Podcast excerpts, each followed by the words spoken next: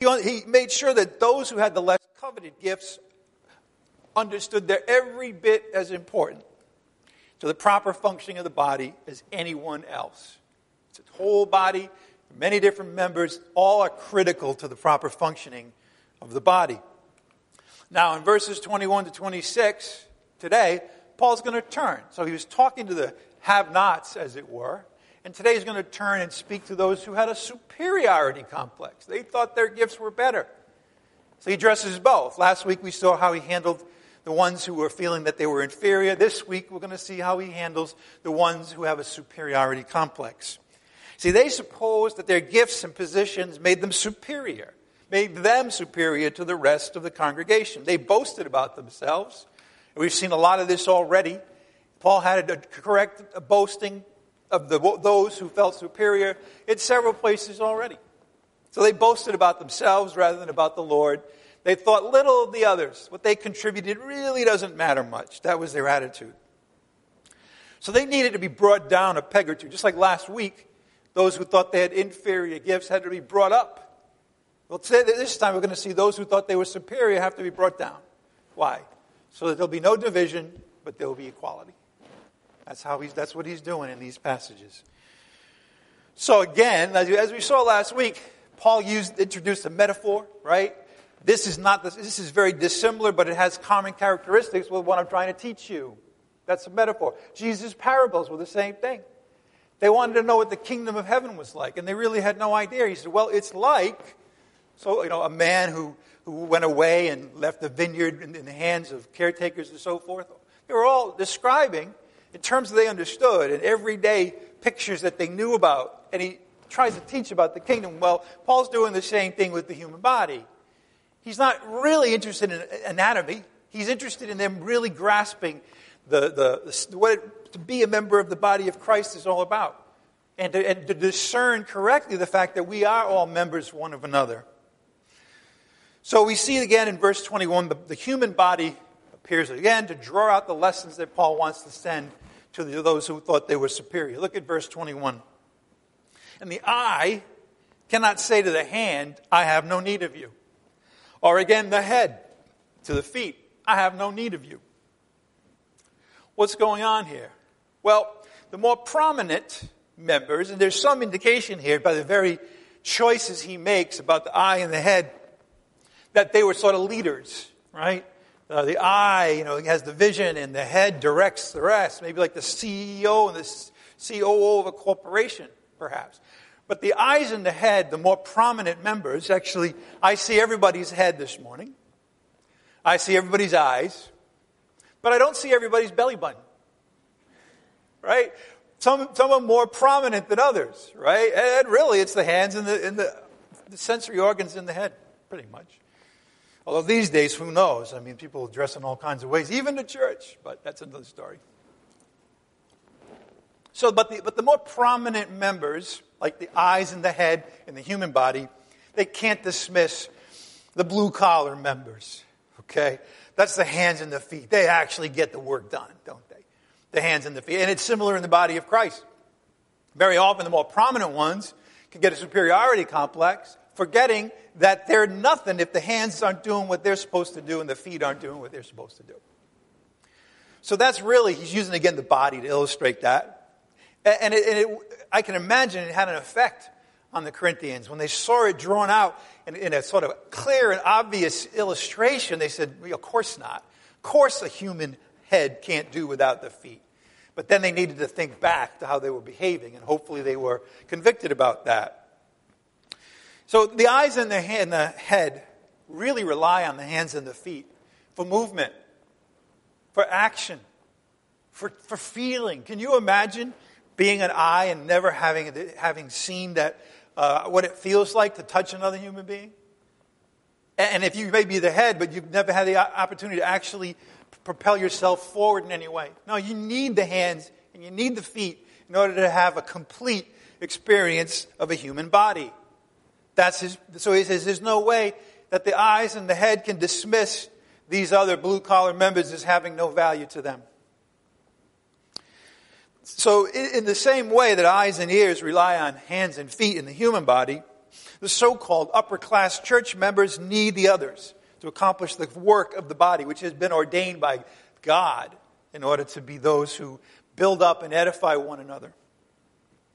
Those who possess the highly esteemed gifts, now remember at this time, highly esteemed gifts included speaking in tongues and prophesying, okay, as well as miracles and so forth. By the way, those gifts were actually in operation in the first century Corinthian church. But in any event, those who possessed what they thought were the highly esteemed gifts, they came to believe that they could manage without the unimportant contributions of the lowly people. They actually looked down on their less gifted brothers and sisters. But they needed to think about something. The eye can't do what the hands can do. So now imagine if I was doing the, the message today and all you saw was my eyes. Right? How effective, well, I use my hands a lot if you haven't noticed, right? That's part of the whole thing. My hands can do what my eyes can't. Right? My hands can go oh, left and right. Oh, the eyes can, but they can't demonstrate anything. So the, the eyes can't do what the hands can do, the head can't do what the feet can do. But all those things need to be done. And unfortunately, in Corinth, the superior men started acting like they were the whole body. Yeah, you don't need anybody else. Here we are. We're the entire body. And it is true, if you think about it, even today, you know, the eyes and the heads of the church usually get special treatment. Now, some of it's warranted in the sense that if, if there's a leader, you have to be listening and, and obedient to what the leader wants you to do, so that's fine. Um, if you're a communicator, then you do have the attention of the people and you do want them to be listening and respectful. Not only that, but I, I couldn't, I told you this last week, I couldn't do what I do without the contributions of many others. Even standing here this morning, I mean, I've got water, I've got uh, the screen up, I've got everything ready. I just step in here and preach. But I couldn't do that without the hands and the feet.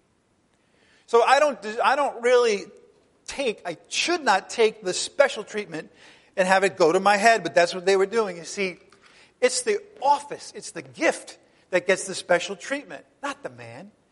But they came to think that they were special, you know, in and of themselves. And you know what? When you start thinking you're the special one, it's really a short leap into deception of thinking that you're all self sufficient. You know, I'm a rock, I'm an island. I have no need of you. I have no need of you. That's what happened. And it happens today. I mean, there are pastors who will get up and tell their congregation, you know what, you're all expendable. I can get anybody to do what you're doing for the church. This happens. Pastors say that. It's awful. It's wrong. No, you can't. See, that's the difference between the body of Christ and anything out in the world, right? You're not expendable. We need you. Every one of us need each other. And so that's, the, that's what he's trying to get across with the image of the body. Look at verse 22. On the contrary, in other words, what? He says, you know what? You think, I, that you have no need of the, of the hand. And the hand and the head thinks about the feet in terms of not needing it, but on the contrary, it's the exact opposite, in other words. He says, it's much truer that the members of the body which seem to be weaker are necessary. Let me say that again the members of the body of Christ, or the human body, which seem to be weaker, are necessary. See, but appearances can be deceiving.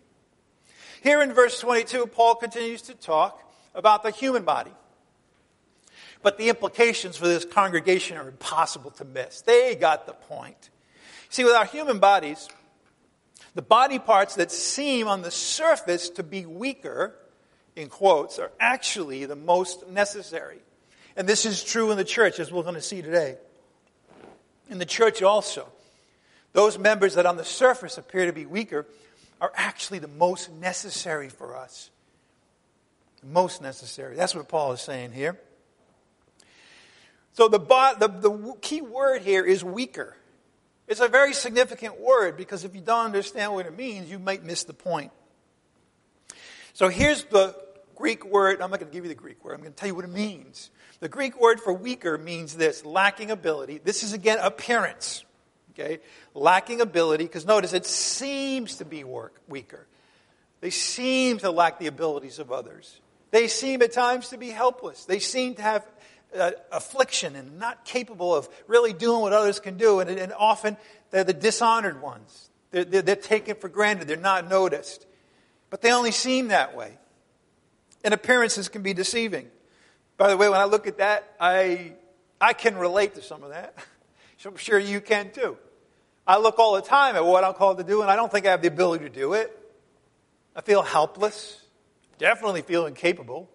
And we all undergo afflictions from time to time, and we all get the, the cold shoulder from people from time to time, so we mostly can relate to what weaker means. However, the scriptures bring out amazing things about the weak ones in the congregation. Please turn to 1 Corinthians 1. Hold your place in chapter 12 where we are, but please go back to chapter 1 of 1 Corinthians. In verse 26, we'll start. The scriptures reveal amazing things about the weak in the congregation. Notice 1 Corinthians 21, 20, 1 Corinthians 1, 26 to 29. For consider your calling, brethren, that there were not many wise according to the flesh, not many mighty, not many noble. There were a few of these, but in general, the congregation was not made up of the wise, the worldly wise, the mighty according to the world's standards, noble according to the world's standards. However, but God. Notice the world, no, weak. The world says not mighty, not wise, not noble. You get no attention from the world. But then you pivot, and then God says, Here's how I see it. Here's what I've done. God has what? What's the next word? Verse 27. But God has chosen who? The foolish. I want you to think about this. Pretend you're the new president and you're choosing your cabinet. And there, there are these people that are wise according to the world and mighty and noble. But then he comes on the scene and he says, I'll take the foolish things. Everyone says, Man, you're a fool to take the foolish things. But who did it here? God. God has chosen the foolish things of the world. Why? Notice why. To shame the wise. Right? People that are all full of themselves and they think they're going to roll into the congregation. Everyone's going to bow and genuflect. But instead, he has chosen, carefully picked the foolish, the weak, the not mighty. He's picked them on purpose to shame those who think they're so wise. And he's done the same thing with the weak. He's chosen the weak things of the world according to the world. You know, those who are, are less well endowed physically, less uh, capable of certain things in the world, not really wealthy at all, maybe poor, maybe sick. And he says, I'm taking those just like Jesus, when he, when he told the parable of the, of, the, of the person, the man who was inviting all these people to his banquet, and all the mighty and the noble dropped off, but he took the weak and the lame and he said, Come on to my banquet. He does the same thing in the congregation, in the body of Christ. He's chosen the weak things of the world to shame the things that are strong. There's nothing wrong with being strong. There's everything wrong with thinking more highly of yourself because you're strong. And when that happens, the Lord is going to bring into your life the weak things of the world. And he's going to say, Look what I'll do with them. And then, then the wise will say, Maybe I don't know as much. The strong says, I'm strong in one way, but it's the wrong way. And the base things of the world, the things that are the lowest according to the world, despised, thought little of, thought nothing of. They talk about people here. God chose them. Why? The things that are not according to the world standards, in order to nullify the things that, according to the world standards, are what's happening, what's in, what's cool, what's best. He said, No, I'm going to choose, I'm potentially choosing the common, the despised, in order to shame the ones who think they're so of the world. And he says, The things that are not, so that they may nullify the things that are. You know, Jesus, when, uh, when, when the angel came to Mary and told her that she was going to have a son, one of the things the angel said that, you know what, he is going to be responsible for the highs and the lows, and that people that are high and mighty to be brought down. Everything about the Lord's dealings with the human beings are those who are least, I'm going to make the most. Those who think they're something, I'm going to show that they're nothing. And, that, and that's the way we all end up, by the way, when we, when we go to the cross. We're all nothing at the cross. We were dead in our trespasses and sins, the, body, the Bible, Bible tells us, at the cross. Leveling, that's what he wants. One day on this earth, he's going to level the valleys and the mountains. But right now, he's doing the same thing in the body of Christ so that, that we'll all have the same care for one another. No one will think they're the hot shot and look down on somebody else that, according to the world, is weak. Why, again, in verse 29? so that no man may boast before God. God's going to show us what's really important, not the appearances, not what, how things seem to be. And He's going to use the weak and the lowly and do great things with them, just like Mary. She was a weak, lowly, 15 year old peasant girl, if you want to put it that way. I just did. And what did He do with her? He made her the mother of, of God's Son and the mother of Jesus Christ who would go to the cross. You see? The lowly brought high. That's what he's all about. No man may boast before God. God has chosen the despised people, the poor, the lowly, the handicapped. He has gone out of his way to make sure that the body of Christ includes such weak things. Gone out of his way.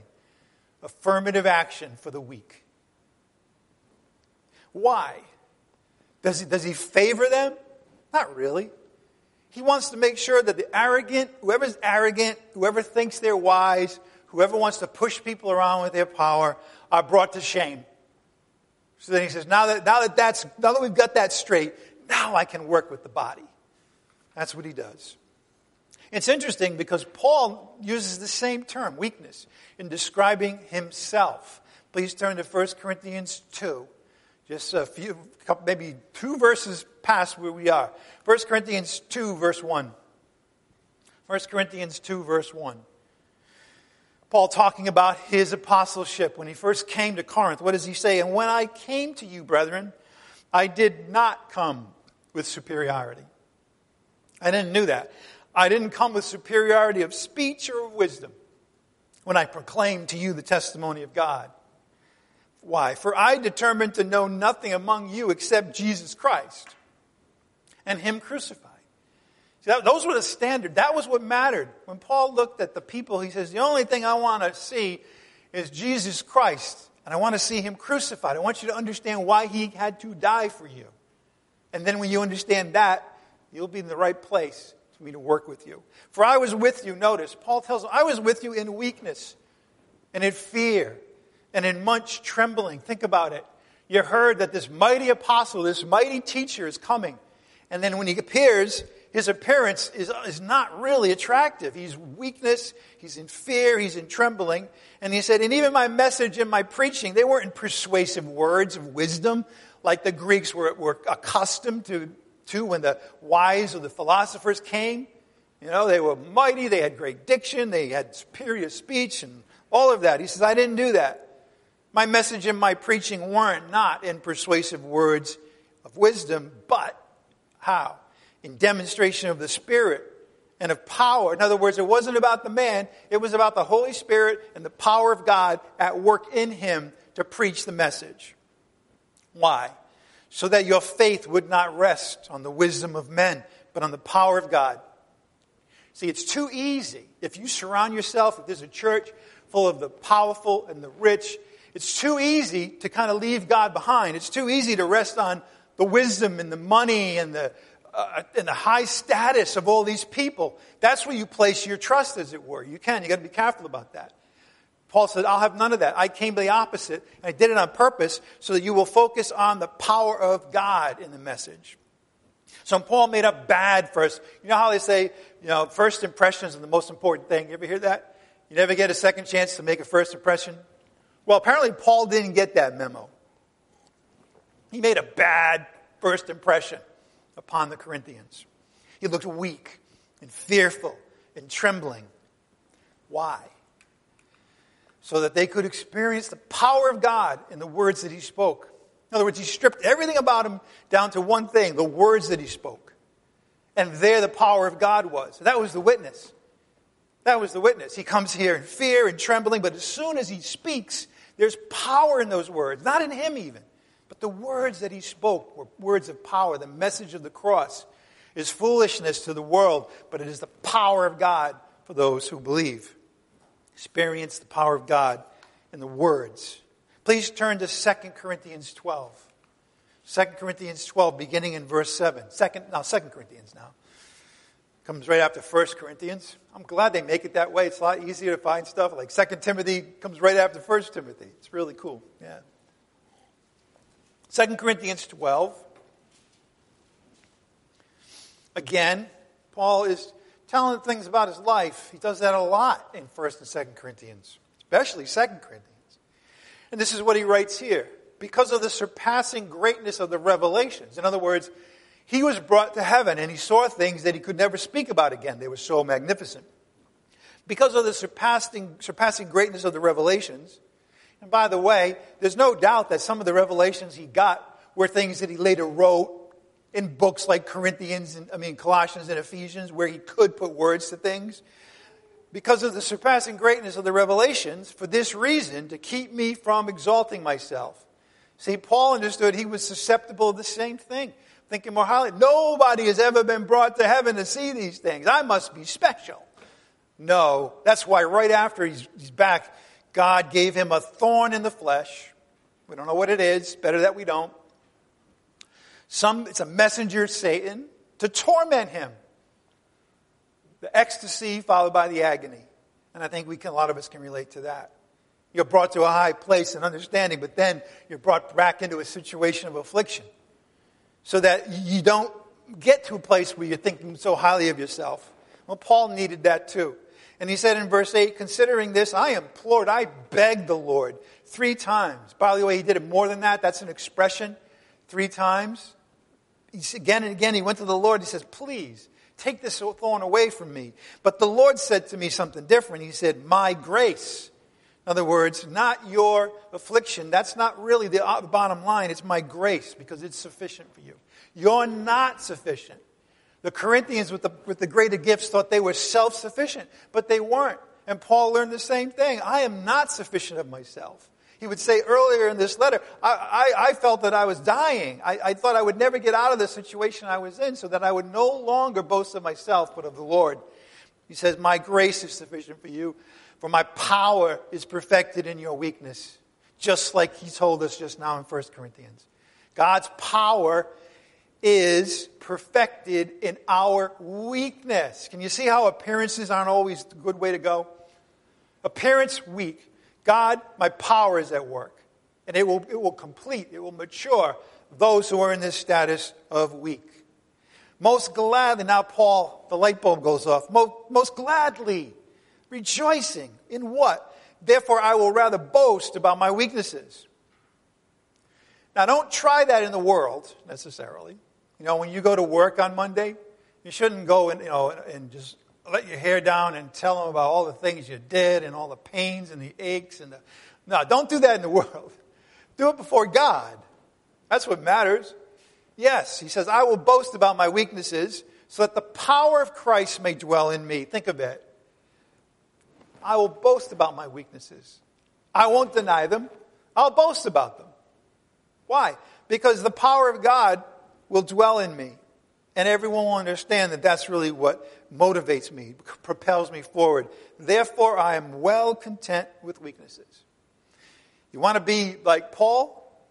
Learn to be well content with weaknesses, more than one, with afflictions, with losing out, with being pushed aside by people, with suffering.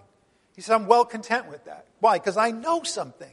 He says, I'm content with weaknesses, with insults, with distresses, with persecutions, with difficulties for Christ's sake.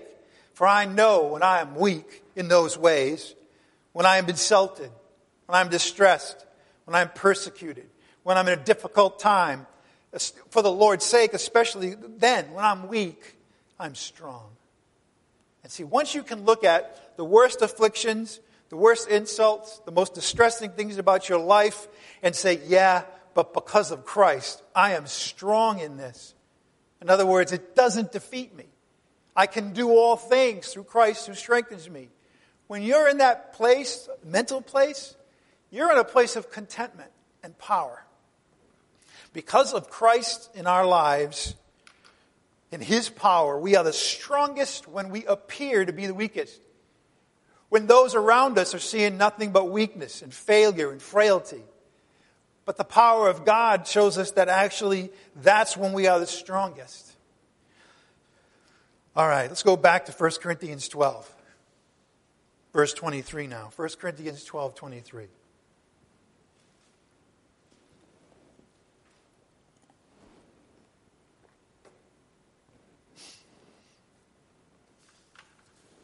He continues talking about the members of the body. He has said, those which seem to be weaker are the most necessary. Notice what he says in verse 23. And those members of the body which, what's the next two words here? In verse 23, and those members of the body which we deem, see it? According to what we see, our human capabilities. How, and, and it's, look, it's natural. You're always, if you, if, so, like, I'll tell you one example of this, and I find it very difficult. And that is that I, I get newsletters from places like the Voice of the Martyrs, for example, if you know about that, and Barnabas Aid, and you see all these people, these Christians, these beautiful Christians in these countries where they're persecuted. And they're physically persecuted. And, and, and you see a picture of a pastor missing an eye, or, or a woman who's been beaten. And according to, you know, we don't want to look at that in terms of our natural way of going about things. It's repulsive, right? Well, as a matter of fact, you see, what Paul is saying, you deem it that way, but it's not true. He says, now think about the human body. We deem certain parts of the human body less honorable. What do we do? We, do we show them and say, hey, look? No, we bestow them with more abundant honor. By the way, that's clothes in the human body. We clothe them. Our less presentable members, therefore, become much more presentable. Trust me. I am much more presentable. Nice suit, nice tie, a nice pants. You don't want to see me in my underwear. All right, I'm telling you. All right, I'll tell you right now. Yeah, what did I do? I took the less presentable part of me, which is most of me. You know, I have blue eyes, apparently look good, but I take my less presentable parts and I cover them with the best clothing so they'll be distracted. That's what, that's what he's talking about. He says they become more presentable when we do that. But our more presentable members, they don't need that. You know, my smile, well, not my teeth because I had a lot of trouble with my teeth. But in general, people's smile is attractive, their eyes are attractive, the way they do their hair is attractive. They don't need to cover all of that. They don't want to. The more presentable members have no need of that. Now, I want to talk about the human body for a little while. Get ready, because remember what we're talking about unpresentable organs. That's really what he's talking. So we show them a special modesty, don't we? Or covering. I mean, even, even at the beach, when people have hardly anything on, they're still covering certain parts of the anatomy. I don't want to get too blatant here. But yeah, the unpresentable organs are shown a special modesty or covering. It's called clothing. I mean, think of it. We have, we have places, uh, we have closets, right? Most, most people have closets. What are they full of? Clothes. What kind of clothes? Shirts, right? Blouses, dresses, pants, suits. Oh, and shoes. Can't forget those. Here's a picture of, uh, I, I could have picked on the ladies with the shoes, but I intentionally decided to pick on the men. Right, this is Ray Allen. He was a basketball player, had a good shot from the three point corner. Look at all the shoes in Ray Allen's closet. See, that's what we do, right? We cover, you know, uh, the, the feet aren't exactly the most attractive members of the human body. You know? I mean, somebody, somebody takes their shoes off, puts their feet up, and says, hey, I won't get too gross, but hey, check these out. You know, I don't know. You know, we, when we care for people, we don't mind so much if, you know, they have a cut in their hands, but, but let me tell you something. If I got to do something with the feet, you know, I got to be in the right frame of mind. It's got to be the right person. So what do we do? We cover them with, with uh, in this case, shoes. We don't cover the eyes, do we? Not usually, sometimes we do. Also, we cover things that are not attractive. Now, I don't know about you, but that is really not that attractive, right? So we cover it. Look, nice shirt, got some jeans, even puts his hands in his pockets so you're more distracted. Yeah. But here's the thing how a body part looks or appears to has no relationship to its real value in the body. I'm going to illustrate this a couple of ways. How a body part looks bears no relationship to its real value to the body. Think about it a body can survive, not thrive, but can survive without an eye. In fact, there are people that are blind and they're surviving. Some of them surviving really well. like Stevie Wonder and Ray Charles. But you have an ear that's missing. You can still live. You can, li- you can lose a hand or even one of your feet and you can still live. Now, not, not the way you might want to, but you're still surviving. However, all right, see how long you can live without a heart. Right? Not very.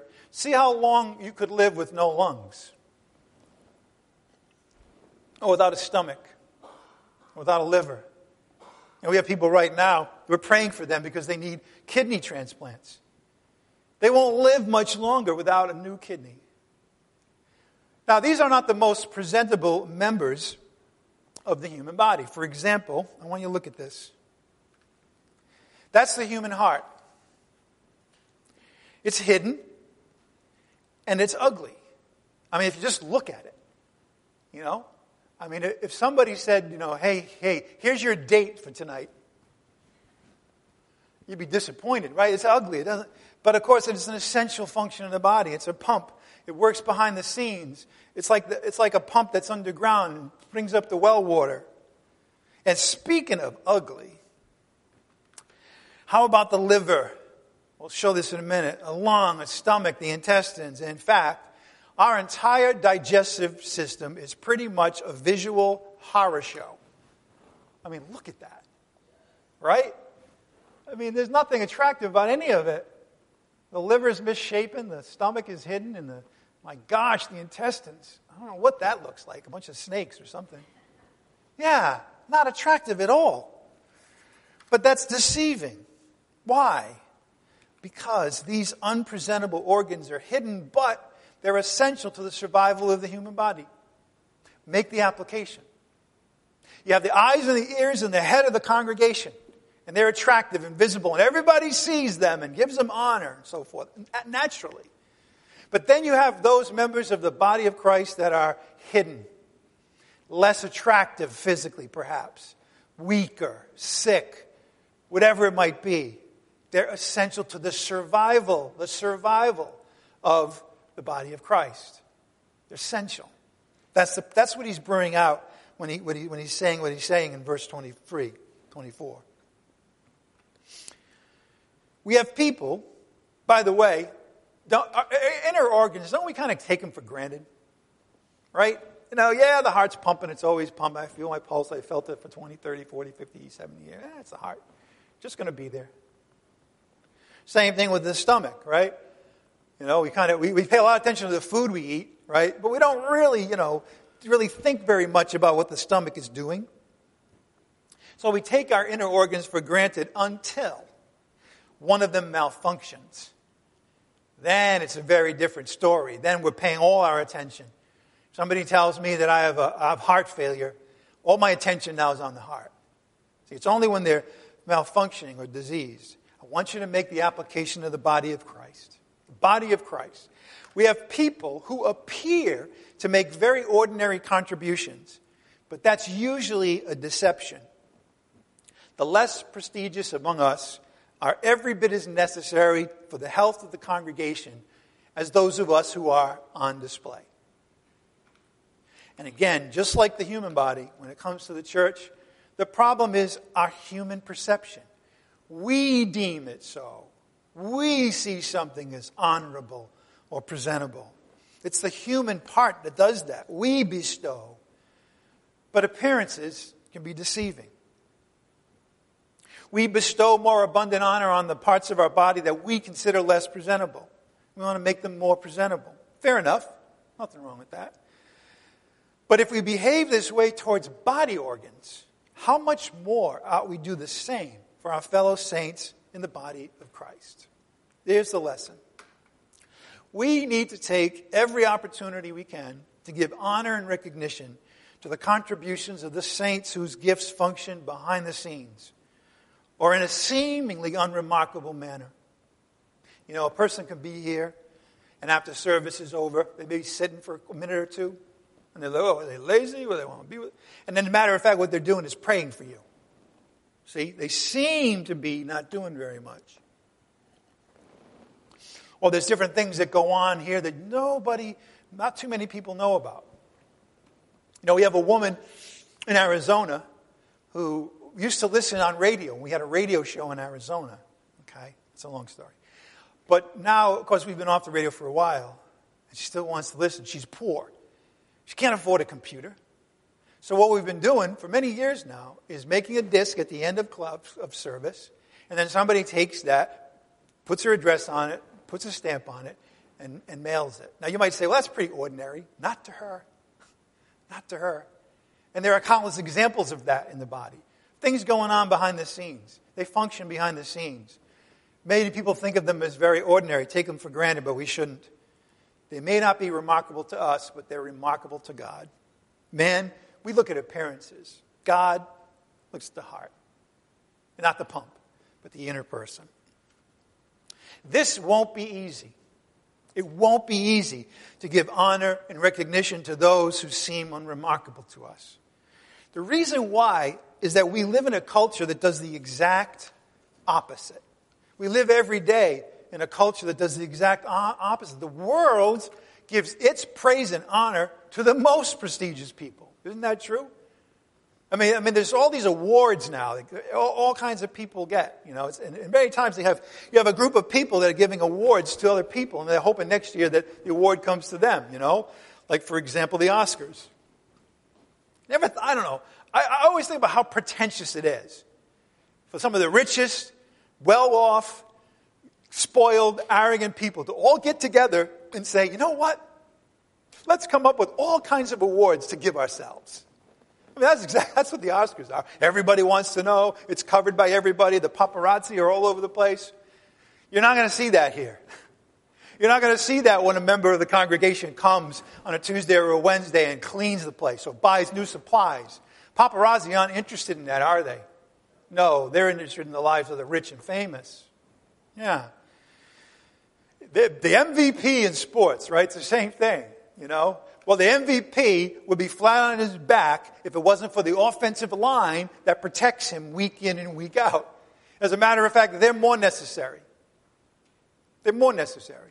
You watch a team, they may have, they may have a second string quarterback, but if their line is, is in tatters, if four out of five of them are injured, good luck, quarterback. Good luck. Same thing with us.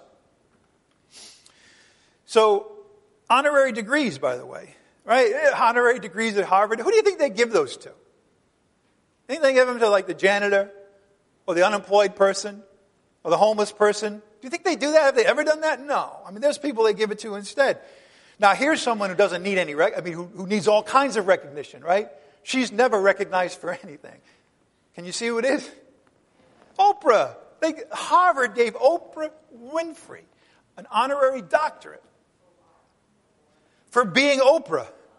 See, here's the thing. According to the world now, Harvard University kind of gets reflection of her glory. Hey, she's with us. And she turns around and says, Hey, I got a doctorate degree. See how it works? That's the world. That's the world. It'll always be like that. It'll never change. But here's the truth. Here's the truth, and it's true in the church too.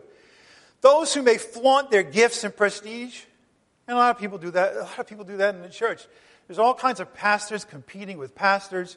There's all kinds of people praising certain people for you know, how many people are in their congregation or how attractive they are or how wonderful the orchestra is that's behind them and all of that nonsense. But here's the truth. Those who flaunt their gifts and prestige are often noticed, much less indispensable or more dispensable than faithful, hardworking, humble, prayerful saints they're much more essential. Much more essential. Th- when we get to heaven, we're going to be shocked. We're going to be shocked by all of the people who were praying for us in certain circumstances. We're going to be shocked at what would have happened if we didn't have certain people in the body who displayed week in and week out the meaning of the cross of Jesus Christ in their lives. We're going to be amazed at how much of an impact they had and we're going to look at that and we're going to say, well, we thought, you know, the pastor and this, i have been picking on the song leaders. I don't want to do that anymore. I got some feedback on that. But, you know, the idea is there's certain ones that think, well, they were the ones that were really important. No, it's going to turn out that I'm really not that important compared to hardworking, faithful, humble, prayerful saints. Faithful. You know, I got to tell you this, and that is that I sometimes get discouraged when people have too easy an attitude about whether or not they should be here, especially people on the internet. I don't even know if they're here or not, but you know, the idea is that, well, like, like, well, like the book of Hebrews says, you know, assemble together. Don't forsake it, right? All the more as you see the day drawing near. That's important. Faithfulness is really, really important. And hardworking. People get all kinds of things done around here. You wouldn't know it, but they're all in place. I mean, I don't want to be gross, but imagine if we never cleaned the bathrooms. That wouldn't be good, would it? No. So there's all kinds of things that, you know, they happen behind the scenes. But especially prayer. But here's another part about that. Those who seem to be weaker are much more necessary.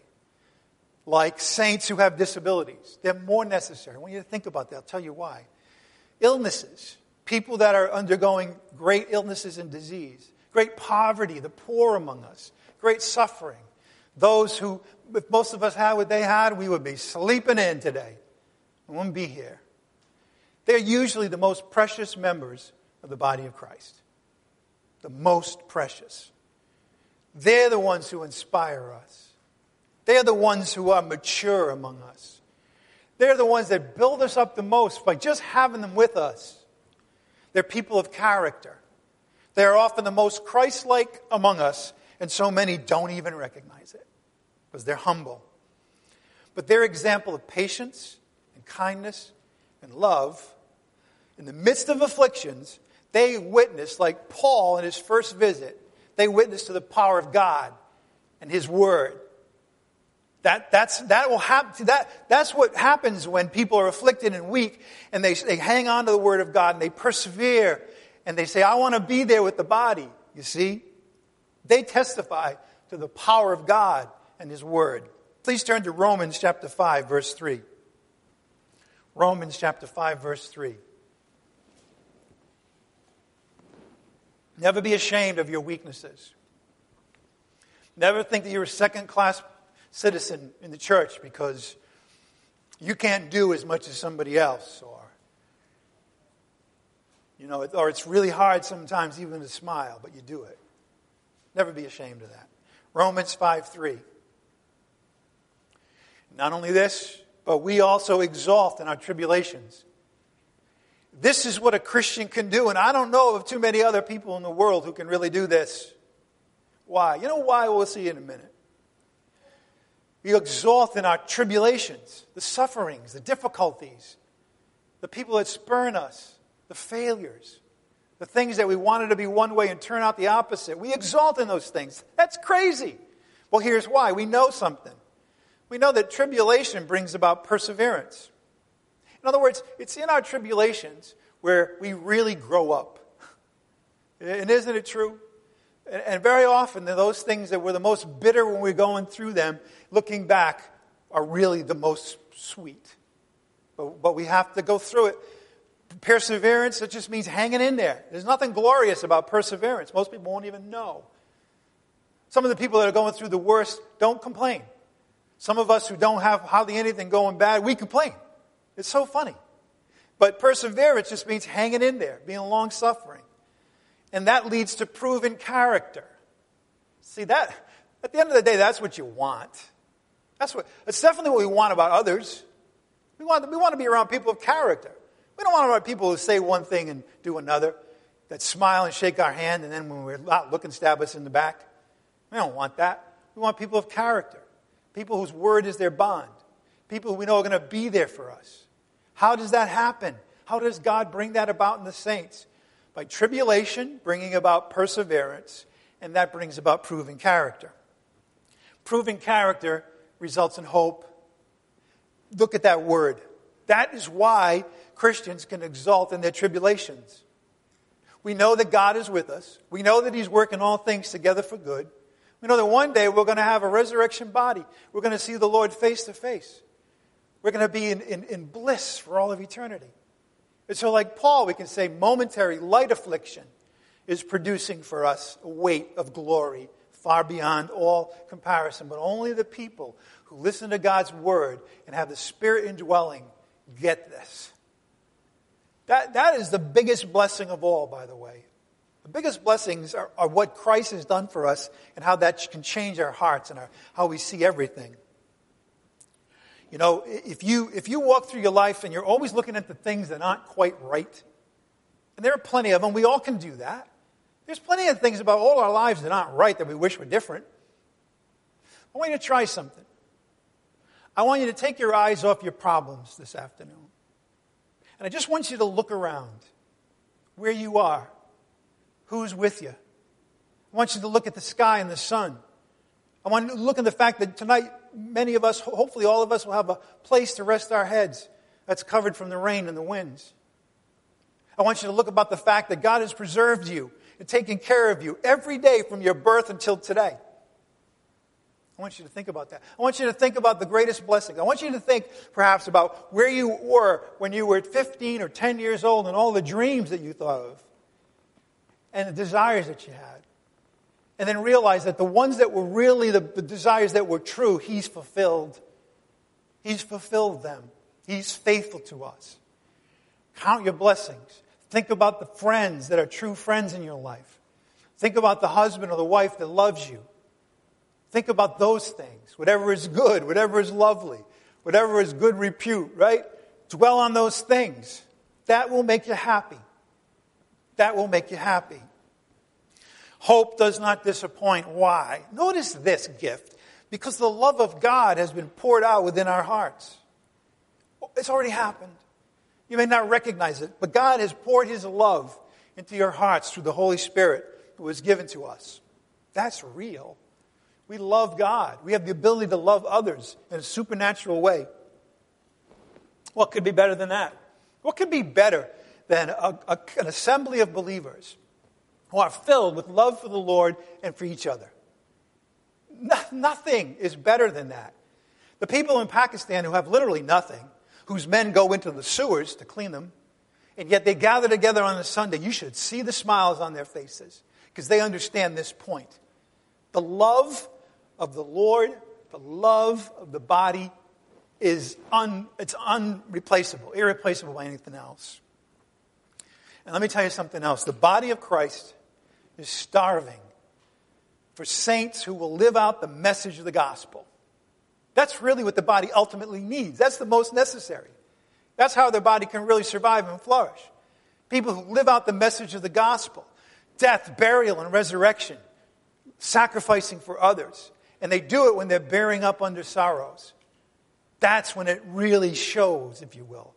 That's when the power is really there. When I am weak, then I am strong. The body of Christ is starving for that today, the church. Verses 24 to 26. but God. But God. When you see that, almost always it's a, it's a pivot. You know, it's a pivot from how we see things, what's going wrong, the world, the problems, and there's a pivot. But God. You should say that every day. When you find yourself dwelling on something negative, all right, just, just say, but God, you know, and then fill in the blank. Well, here's what he says here. But God has so composed the body. He's put it all together. He's knit us one to another. Why?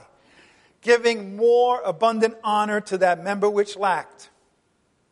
This is saying that the one who is, who is seemingly lacks so many things, God gives more abundant honor to in how he has placed that person in the body. Why? Here's what Paul's leading to, verse 25, so that there may be no division in the body. In other words, they came and they saw one another and they were just a bunch of people. Oh, yeah, that's Al. He owns a business. Oh, yeah, he's like royalty. Oh, yeah, look, I'm going to hang around with those people. And then there's the poor and the former slaves and current slaves. And people are saying, I don't know. They were a bunch of people marked by what the world thinks is important.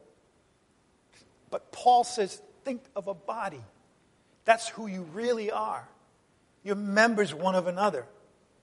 Now, why? I mean, God has actually blessed more abundantly in terms of their place in the body and their function, those which lacked according to the world, so that there may be no division anymore in the body. I say anymore because this whole letter has shown us the ways in which the Corinthian saints divided, were divided. They were divided according to the poor and the rich, according to who they thought they was the most uh, attractive apostle, whether Apollos or Paul or Cephas. They were divided all kinds of ways. They were divided according to those that were taken to court and those that had to be in court being sued. All kinds of ways. They were divided about, by the way, of those who thought that there was no problem eating, eating food sacrificed to idols because they're so mature. And then the ones who, would, who could be hurt by that and fall back into their former ways. Divide, divide. At the Lord's Supper, they were divided too. Okay? Literally, they, they were supposed to come together, they were falling apart. But God says, now look at what I've done in the body of Christ. I've given more abundant honor. I'll do it. You may not do it, I'll do it to those who lack, so that there be no division in the body, but instead that the members may have the same care for one another. This is what he's been driving towards. No division, same care. And how does that look? If one member suffers, all the members suffer with it. If one member is honored, all the members rejoice with it.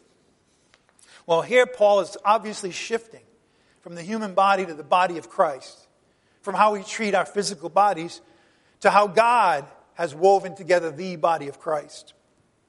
And the Holy Spirit gives the spiritual gifts to the saints with a purpose, with a design. And one of those designs is to give more abundant honor to those whom society brands as dishonorable. God looks at that and says, you know what? I'm going to use the weak to shame the strong.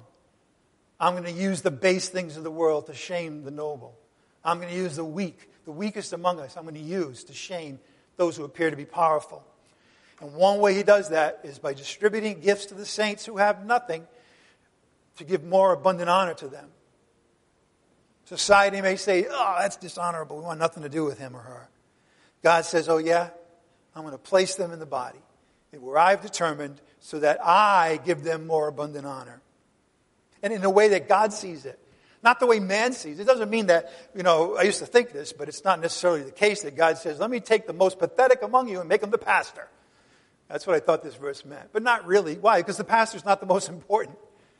You know? Let me take the one who's, who is seemingly dishonorable and give them the gift of mercy. Because at the end of the day, that's more what the body's starving for. Yes, the Word of God, that's got to be in place. But also merciful people. Also, people that are willing to put a hand out and help one another. So, God may put the less honorable there because, in His eyes, that's the real precious, beautiful operation. Holy Spirit knit us together so that the lower would be made higher and the higher would be made lower. But why? Because he likes to kind of play with us? No. He does it so that all of us would receive equal recognition and honor. That's what we're striving for. All of us receive equal recognition and honor. I know you parents out there understand this. And what I mean by that is that if one child is getting all the recognition, all the honor, all of whatever, and then there's like another child who's sitting there and gets no attention, no honor, that's not a good thing. So discerning parents will go out of their way to give, a, give honor and recognition to the other one too. Why? Because you're making a statement. You know, the world is saying, you know, these grades and this prestigious, whatever, that's what counts. But God says, no, every member counts. And if that's true in the human family, how much more true it ought to be in the church. Those who are supposedly more highly esteemed ought to share the limelight with those who are in the shadows of the congregation's attention. And Paul has used the metaphor of the human body to bring us to a new place. And here he is ready to give us the conclusion. Spiritual gifts, that's the subject of chapters 12, 13, and 14. God has distributed those gifts so that there would be no division in the body. See, human nature is the opposite. It's human nature, if you give different things to different people, there's always divisions.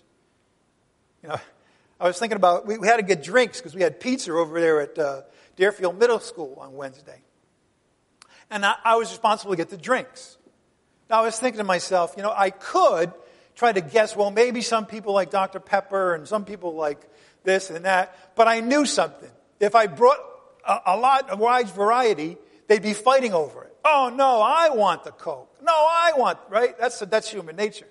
So what I did was I just brought lemonade for everybody. But that's the point. You see, God says, no, there will be, there will be different functions in the body. There has to be. But there ought not to be any division. We had to preserve unity, the unity of the Holy Spirit. And how do we do that? We make sure that we all have the same care for one another, regardless of our gift. We can all do that. There's no special gift to care about somebody or to love somebody. Keep in mind that we need to attend to the needs of others. That's the secret. That's love. Get your mind off your own needs, tend to the needs of others. Make sure nobody is ignored. Nobody. Now, of course, Paul, right after chapter 11, he goes into the gifts. And in chapter 11, remember, the saints were displaying despicable behavior at the Lord's Supper. Congregation was coming apart, not coming together. It's no accident that that's followed by the teaching on the spiritual gifts. They had no concern for the have nots. In fact, they looked down on them. What does he do with those kind of people? He ridicules them. How does he do it? He says, listen, even the human body cares for itself. If, if, if, if a hand gets jammed into a door, the right hand, the left hand is going to work to get him free. The human body does that. You know, if that's true, if the left hand will rush in to immediately assist the right hand, or if a finger is in pain, isn't it true the whole body feels it? It's true. If you have a pain of any kind, the whole body is sort of affected by that in some way or another. And if that's how the body of, of, of our, our human body does things, how much more, how much more what the members of the body of Christ care for one another? That's his lesson when he brings up the body. You know, think of it. A woman runs the marathon in the Olympics and she wins. She gets all kinds of congratulations. Do you know what? What's interesting? None of them congratulate her feet. Right? She ran the marathon with her feet and legs, but nobody says, Wow, we're really proud of you, feet. Great job, legs. No, the whole person is honored. Matter of fact, the gold medal never goes on the leg or the feet, it goes on the neck. When one member is honored, all are honored. And if it's that way with Olympic athletes' body, how much more should it be with members of the body of Christ? And unfortunately, sadly, it's often the opposite. Sadly, when one member of the, of the congregation is honored or prospering, others are full of resentment and jealousy. And some people want to see those that they have a rivalry with hurting rather than being blessed. Isn't that, how ugly is that? But it goes on. Look, you have to discern the body correctly. You have to see every day that we're members one of another, that we all share one life. We all share in the life, one life of the body of Christ. That's what matters. We're in the body of Christ. In the body of Christ, no one suffers alone. By the way, this is just a fact. okay? We may choose to ignore it, do nothing about it, but the fact of the matter is, is that the, if, you, if a member of the body of Christ suffers, they're not suffering alone. We're all there. We're all there suffering with them. Please turn to Romans chapter 12 as we close today. Romans chapter 12.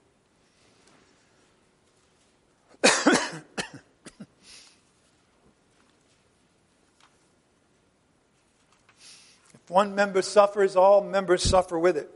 If one member is honored, all the members rejoice. And Paul puts it another way, a more direct way that we can understand. This is not talking about the body in comparison, but not just talking about us. Verse 15 Rejoice with those who rejoice. Rejoice with those who rejoice. There'll be plenty of other times when we won't be able to. But let's take the opportunity to rejoice, especially in those who, according to the world's standards, are less honored. But find opportunities to rejoice in their achievements. Enjoy, be happy when they're happy. By the same token, weep with those who weep. Weep with those who weep. Be affected by it. Be there. Try to understand what they're going through. Be sad when one of us is sad. That's what he's saying. Be of the same mind toward one another. That just means that we think about each other. We have the same priorities. We we have the same God, the same Lord, the same Spirit, the same body. But do act like that. Be of the same mind toward one another. Don't be arrogant. Don't be haughty in mind, but associate with the lonely. That's something the world never does. The lowly, the world passes over, ignores, thinks nothing of. You know, there, there are um, so many examples of that today. So many examples of that. We celebrate, we feel great when our military accomplishes an objective. But then the battle of the war is over. And then we forget about them. We forget about the veterans. It's Veterans Day, by the way. Happy Veterans Day. But that's it's interesting. Why? Well, because on the one hand, we see these, these young men and women now who are, you know, young and strong and smart. And we're proud of the fact, we're, we're grateful the fact that they're protecting us. But then they come back, and maybe they're, they're missing a leg. Maybe they had an eye. Maybe they're never going to walk again. Maybe they're, with, they're at post traumatic stress syndrome. And that's not so attractive. There's not so many people paying attention to them. That's how the world operates. We're not supposed to do that. Associate with the lowly. If one of us is under attack, we're all under attack. If one of us is prospering, we're all prospering. How much happiness and joy and tender compassion we will share when we routinely treat each other this way. Think of it. You want to be happier? Associate with the lonely and weep with those who weep, and rejoice with those who rejoice. We're told in the Bible to rejoice always in the book of Philippians. What does that mean? It means no matter what circumstance we're in, if we have to weep with those who weep, we're still rejoicing. We have the power to do so by the love of God in our hearts if we're prospering, all prosper. We'll always be happier that way. We're not look. Look, it's interesting. Just think about it. It's a numbers situation. If the only time I'm happy is when I'm prospering, I'm going to be unhappy a lot. On the other hand, if any time any of us, just one of us, is prospering, and we we understand we're prospering with them, we're going to be happy most of the time. All right? That's the idea here. And if one person is bearing a heavy load, maybe it's us this week, and nobody's helping us, it's going to be too much. It's going to be crushing. But if we're all carrying that same load, it's going to be light. Like the Lord's, He'll always be that way. His yoke will always be easy. His, the burdens that he, we carry with Him will always be light. But we should be that way to one another. And when we're routinely doing that, treating each other, caring for one another, rejoicing with those who rejoice, weeping with those who weep. When we're routinely behave in that way, we're going to be full of more happiness, more joy, and more tender compassion. And that's really what makes a full life. Not having your picture taken on the red carpet, but having that love and tenderness and joy. All right, let's close in prayer. Heavenly Father, we thank you today for all your good gifts. We thank you that you have made it possible through the power of the Spirit and the power of your word for those who are under affliction and persecution to still be hanging in there and still be examples of patience and love and of the meaning of the cross and resurrection of your Son. And today, Father, as we close, we also once again want to make sure that everybody knows that there is hope, and it's based on the fact that Jesus Christ died for all our sins. He's put them away. He was buried. So we know he died physically. But he was raised from the dead on the third day to show that he will never die again and that his life will become our life when we simply believe this good news. Believe on the Lord Jesus and you will be saved. And Father, we also want to just today thank you for the members of the body, especially today, Father. We want to thank and notice those among us who get the least attention. We pray that that would be fixed, that we would instead reverse that, turn that around, and be there in a special way for those who are weak. We ask all of this in the name of Jesus Christ our Lord by the power of the Holy Spirit. Amen. Just a couple of reminders. Um, Thursday evenings at 7 o'clock, we have a great opportunity because we have Bible study.